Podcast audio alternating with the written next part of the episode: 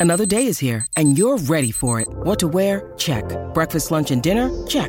Planning for what's next and how to save for it? That's where Bank of America can help. For your financial to-dos, Bank of America has experts ready to help get you closer to your goals. Get started at one of our local financial centers or 24-7 in our mobile banking app. Find a location near you at bankofamerica.com slash talk to us. What would you like the power to do? Mobile banking requires downloading the app and is only available for select devices. Message and data rates may apply. Bank of America and a member FDIC. When you need mealtime inspiration, it's worth shopping Kroger, where you'll find over 30,000 mouthwatering choices that excite your inner foodie. And no matter what tasty choice you make, you'll enjoy our everyday low prices, plus extra ways to save, like digital coupons worth over $600 each week. You can also save up to $1 off per gallon at the pump with fuel points. More savings and more inspiring flavors make shopping Kroger worth it every time. Kroger, fresh for everyone. Fuel restrictions apply. Hello, I'm Scott Soshnick. And I'm Eben Novy Williams, and this is the Blitzing Cleveland Sports Business Podcast, the Sporticast.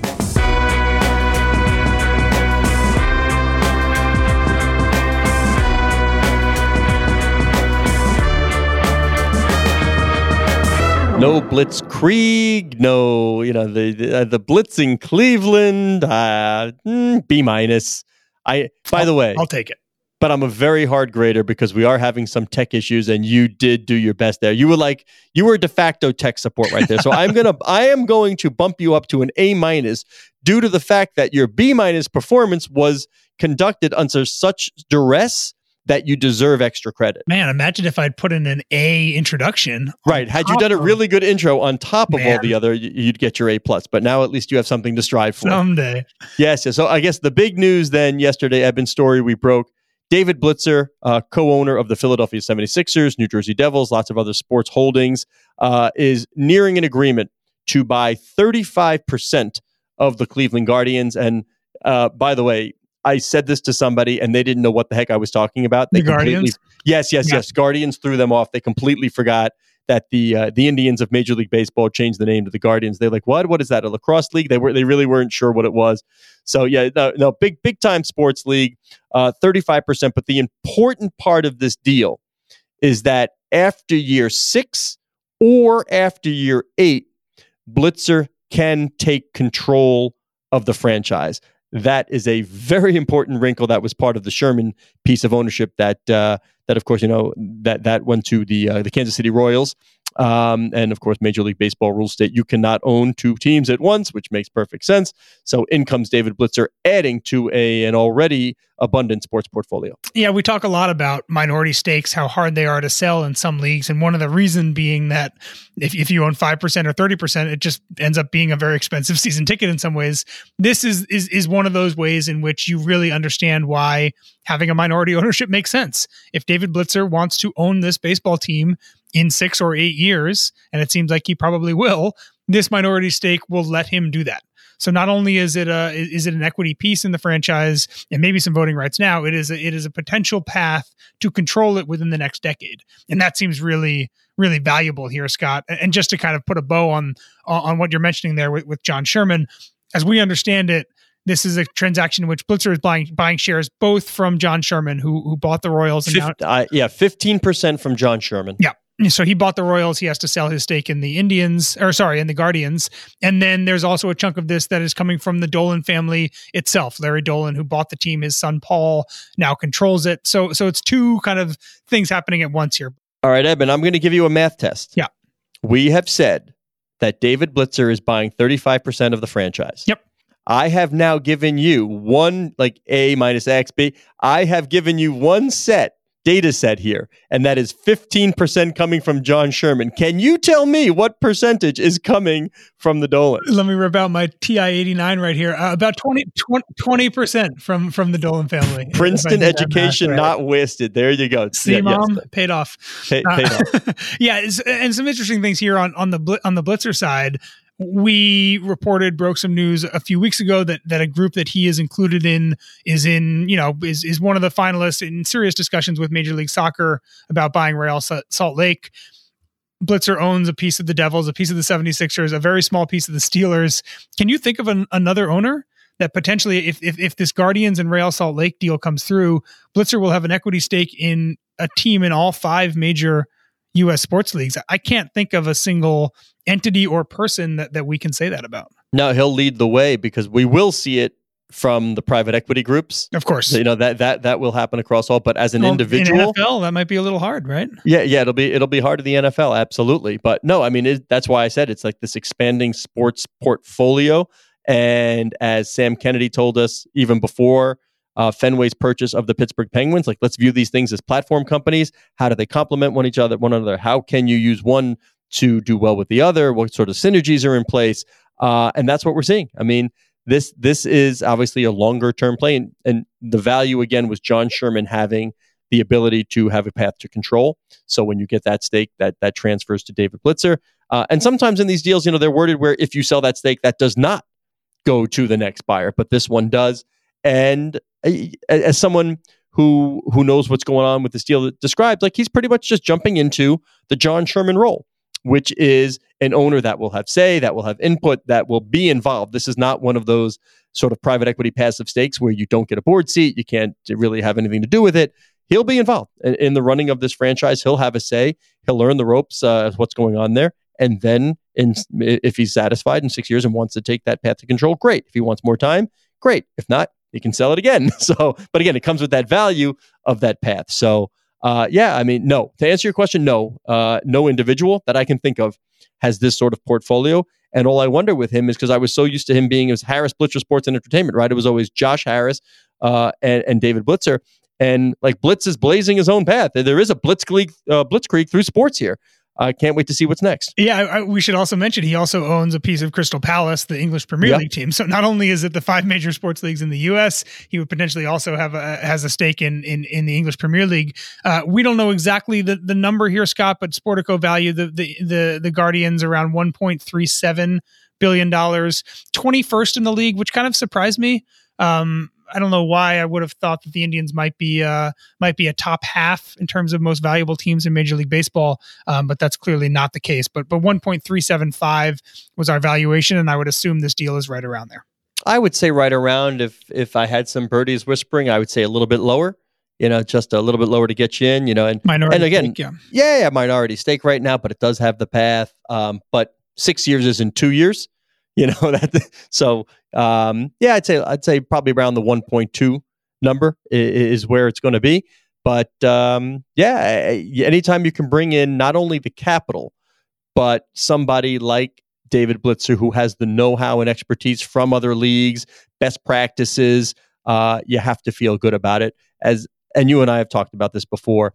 When everybody's looking for capital, there before the private equity world was involved, it was sort of what else do you bring to the table? Everybody's got the money.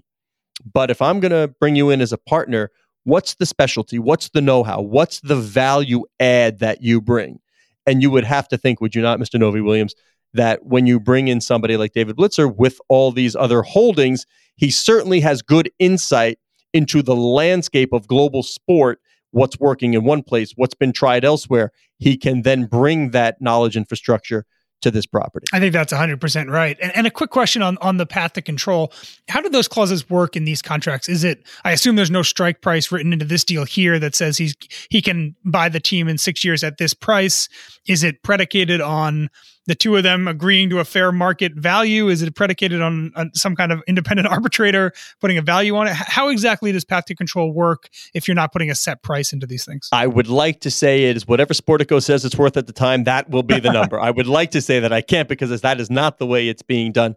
But as you know, these are complex negotiations up for negotiation. Oftentimes it can be two independents and the average of, of the two. Um, but you got to figure that they're, they're already partners. Um, there may be some other things going on, some borrowing, um, and some leagues require some debt covenants require there to be a look at the valuation of the franchise every two years. Maybe they can go by that. So I, I don't know the answer. I can tell you that there are many vehicles already used for things like that. It can be negotiated, or you can go that independent. Uh, generally, it's not one person; it's two, and you take the val- or the average value of the two. So speaking of Sportico's valuations, uh, a new update from for Kurt Badenhausen and the Sportico team uh, last week. uh, updated the NBA rankings. No change at the top of the NBA in terms of the order. The New York Knicks remain the most valuable NBA team uh, in the league, 6.12 billion. The the Warriors are second, 6.03. The Lakers are third at 5.63 billion. Uh, some pretty good appreciation, Scott, in a year in which you know COVID certainly challenged uh, the the pocketbooks of NBA owners. What jumped out to you from from Kurt's most recent numbers? Yeah, I, I think the the multi over six. I mean, right away because, and this is what I love about what we do this is obviously built on data it's built on relationships it's built on conversations with lots of people in but still it's a best guesstimate as to uh, as to what this would sell for and it's still incredibly difficult or nearly impossible and that's why kurt does such a great job to value the scarcity as well as sort of that that uh, trophy asset like what if, if the new york knicks came came free and forget about the building because you know that's part of the separately separately publicly traded company. If the New York Knicks come to the market, what would it go for? I've had I talked to two top-notch sports executives today. I'm talking upper echelon, really smart people who have been doing this. One said you're insane to think the Knicks would go for six, and the other said absolutely would go for six. Take the so, middle and six. yeah, yeah. So I absolutely love the fact that you know who knows. I I happen to be on the side of when a an asset like this comes on the market because it's a generational thing. You may have to wait another 30, 40, 50, 60 years for the New York Knicks to come on the market, which is why Joe Tsai pounced on the Brooklyn Nets when he did. You you just can't count on that happening. It's just, it's why Steve Ballmer jumped on the Clippers and paid what people thought was an outrageous two billion dollars at the time. Um, I'm of the opinion that it would hit the six mark if this went to an open auction, a global open auction would solicit a bid of at least six billion dollars for the Knicks. How about you? Yeah, I think that's probably right. So, some things that jumped out to me here: three of the five most valuable U.S. sports franchises are NBA teams, uh, which is pretty wild to me. I think that might surprise some people. The, the Cowboys are number one at six point nine two billion. The Yankees are two at six point seven five billion, and then you have the Knicks, the Warriors, and the Lakers. Uh, so, as we talk about, you know, the behemoth that is the NFL, uh, at least at the tippy tippy top right now, there are three NBA teams that are worth more than the next most valuable NFL team after the Cowboys. Uh, so I think that's fairly interesting. Another thing, just kind of to note, obviously the new TV deals end up having a massive, massive impact on valuations. It's why all the NFL teams are going to get a huge jump from the 115 billion dollars of TV deals that were just negotiated for for the NFL. That's 10 years of deals. I believe the NBA's big national TV deals are up after the 2024-25 season. Um, those might be get no, negotiated a year early, maybe two years early, whatever it is. At some point in the next five years, there's going to be a big boost, most likely, for all these NBA teams as they kind of hit their window to kind of reset the value of their live TV rights. And as a result, everybody shares in that equally. How in the world can that be coming due? It seems like just yesterday I was sitting with Adam and Ted Leonsis when Ted uttered that line, There's never been a better time to be an NBA owner. That seems like three weeks ago. It really does. And yet, like we're we're already discussing now the negotiation for the next NBA deal, and the media landscape, uh, Eben, uh, is just absolutely fascinating. Who's going to be involved? Which companies are going to be involved? How do leagues want to go about reaching their existing customers while expanding to that younger audience? How do you position um, y- your games. Uh, and I'm like, here's a little example. Like the NHL got, you know, their their great new TV contract with ESPN and and Turner. But as part of that deal, in exchange for the money, many games had to go sort of ESPN plus exclusivity.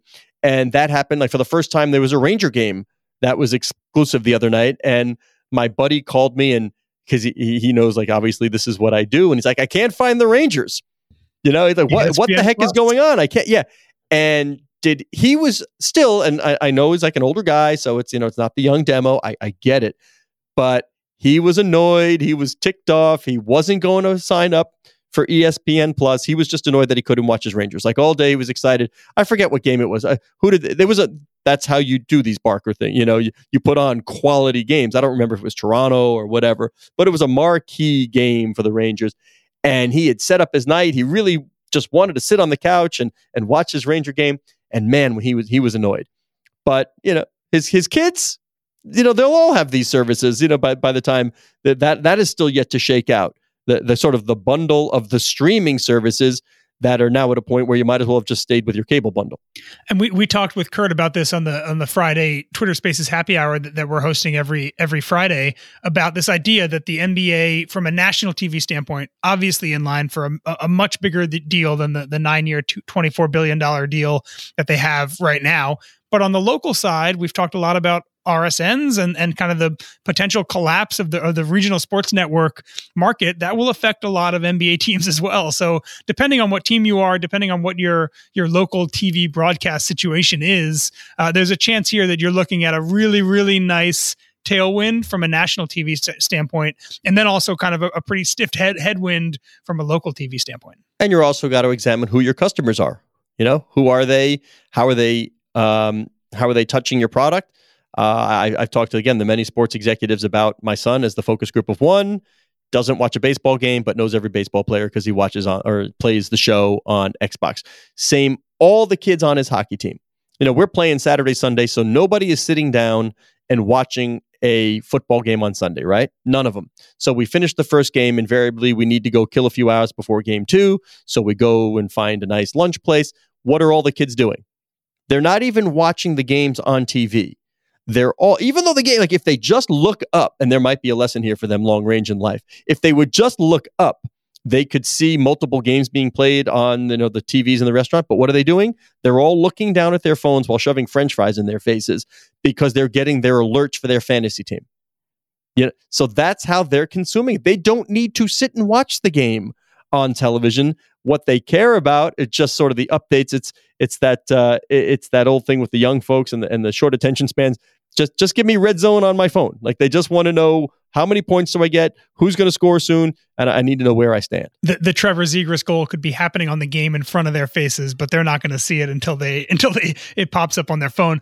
Uh, so let me ask you a question here because I asked Kurt this on our. Wait, wait, wait, wait, wait, wait. wait. You, I'm not going to let you get away with that. You, you can't just say Trevor Zegras. You, you mean Mid Fairfield's Trevor Zegras? Is that what you meant to say? Not the alumni of the same yeah. same team that your son plays for. Yeah, Mid Fairfield alum Trevor Zegras, yes, and let, let's say that did get a lot of plays around the the rink uh, the day after. Got it, got it. Important disclaimer there. So, a, a question for you. I'm going to put you on the spot here because I'm Uh-oh. fascinated to hear your answer because I was also fascinated to hear Kurt's answer.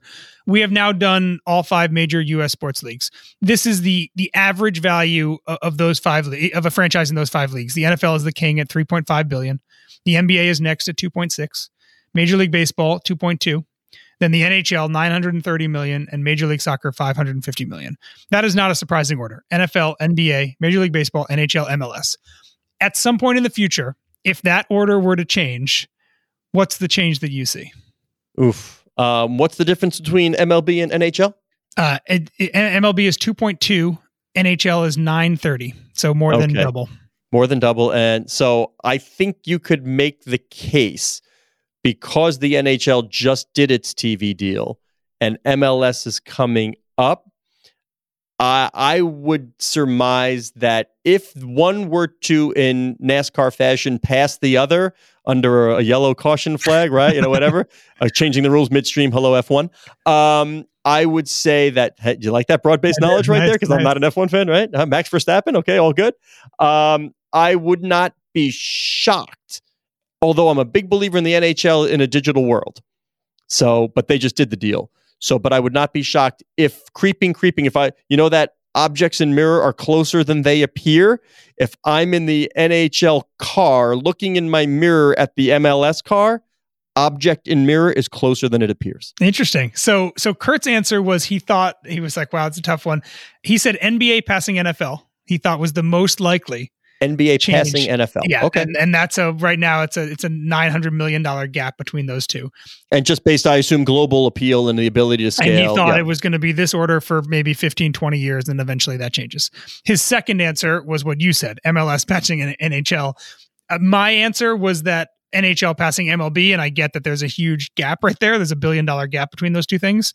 I am kind of bearish on MLB's future right now, and I'm also very bullish on the NHL, and that's the the change that I see. But maybe we put this on Twitter. I'd be fascinated to hear other people's thoughts um, because it is a very obvious order right now, and I think it is kind of hard to envision a future. My, my one thought on MLS, just to close the book on this, is that that 550 million dollars seems to kind of already already baked into that is a lot of growth that is certainly going to happen ideally in the next five years with this new TV deal, with the World Cup being hosted uh, in North America in 2026, the, the Olympics two years later, maybe the Women's World Cup a little bit after that. That seems to already kind of be baked into the price in some ways, but I think it is really interesting to think about, you know, when this order does change at some point, who is the league that leapfrogs someone else? Well, I am not uh, too proud to say that Kurt is a lot smarter than I am in, in, most matters, including you this one. Both. So the fact that I picked his number two, like I feel very comfortable being in the number two hole, you know, with Mr. Badenhausen. And if it so happens that the NBA finds a way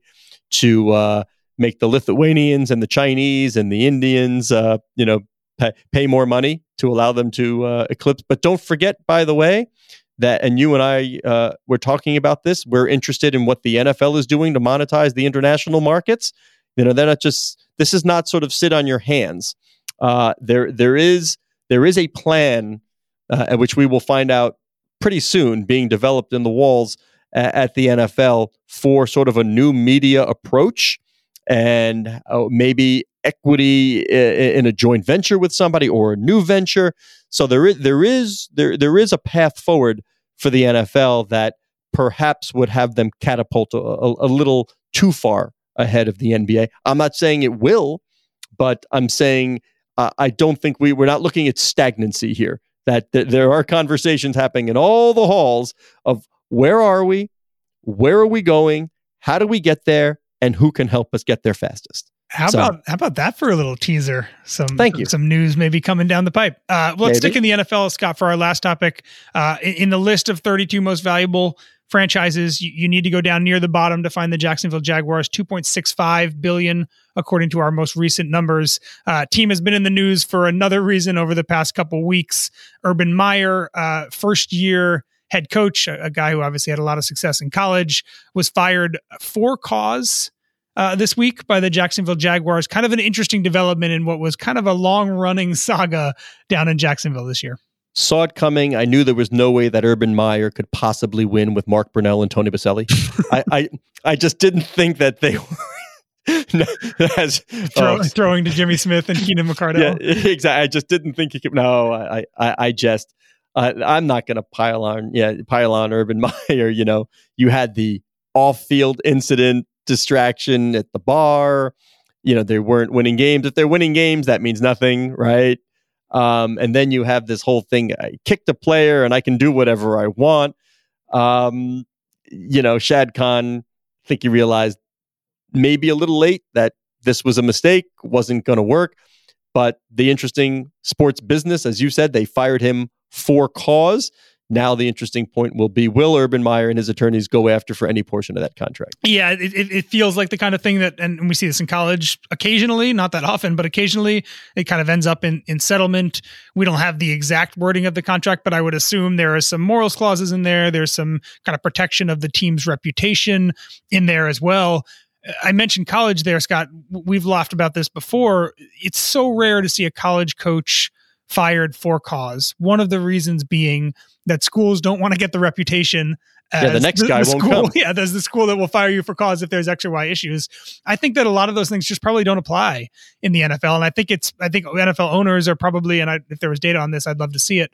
It seems like NFL owners should be in a position to more confidently say that a, a coach has breached the terms of his contract uh, relative to to how kind of unconfident or how rare it is to see it in the NCAA. Uh, yeah, I, I, don't think if offered an NFL head coaching position, I don't think the candidates are like, yeah, you know, I'm not so sure about this place because you know exactly. what they did before. Exactly. exactly. You know, one, it's like that's not me. Two, I don't care. I just want the job, and you know, the numbers are pretty high and pretty good anyway. If you can get one of those jobs, you snag it and lock it up.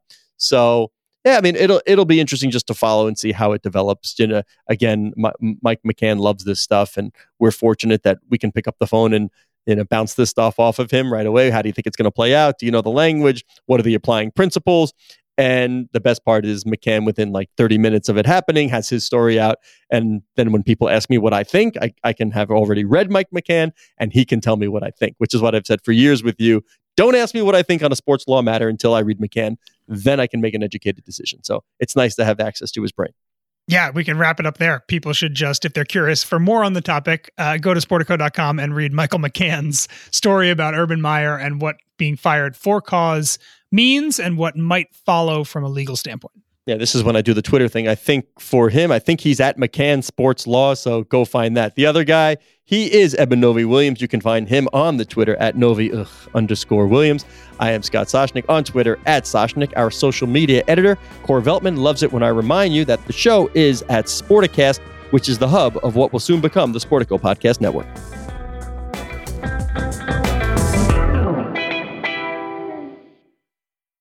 Is Ryan here, and I have a question for you. What do you do when you win? Like, are you a fist pumper? A woohooer, a hand clapper, a high fiver. I kind of like the high five, but if you want to hone in on those winning moves, check out Chumba Casino. At ChumbaCasino.com, choose from hundreds of social casino style games for your chance to redeem serious cash prizes. There are new game releases weekly, plus free daily bonuses. So don't wait. Start having the most fun ever at ChumbaCasino.com. No purchase necessary. VGW. Void were prohibited by law. See terms and conditions. 18 plus. Hello, it is Ryan, and we could all use an extra bright spot in our day, couldn't we? Just to make up for things like sitting in traffic, doing the dishes, counting your steps, you know, all the mundane stuff. That is why I'm such a big fan of Chumba Casino. Chumba Casino has all your favorite social casino style games that you can play for free anytime, anywhere with daily bonuses. That should brighten your day a little. Actually, a lot. So sign up now at chumbacasino.com. That's chumbacasino.com. No purchase necessary. VGW. Void were prohibited by law. See terms and conditions. 18 plus.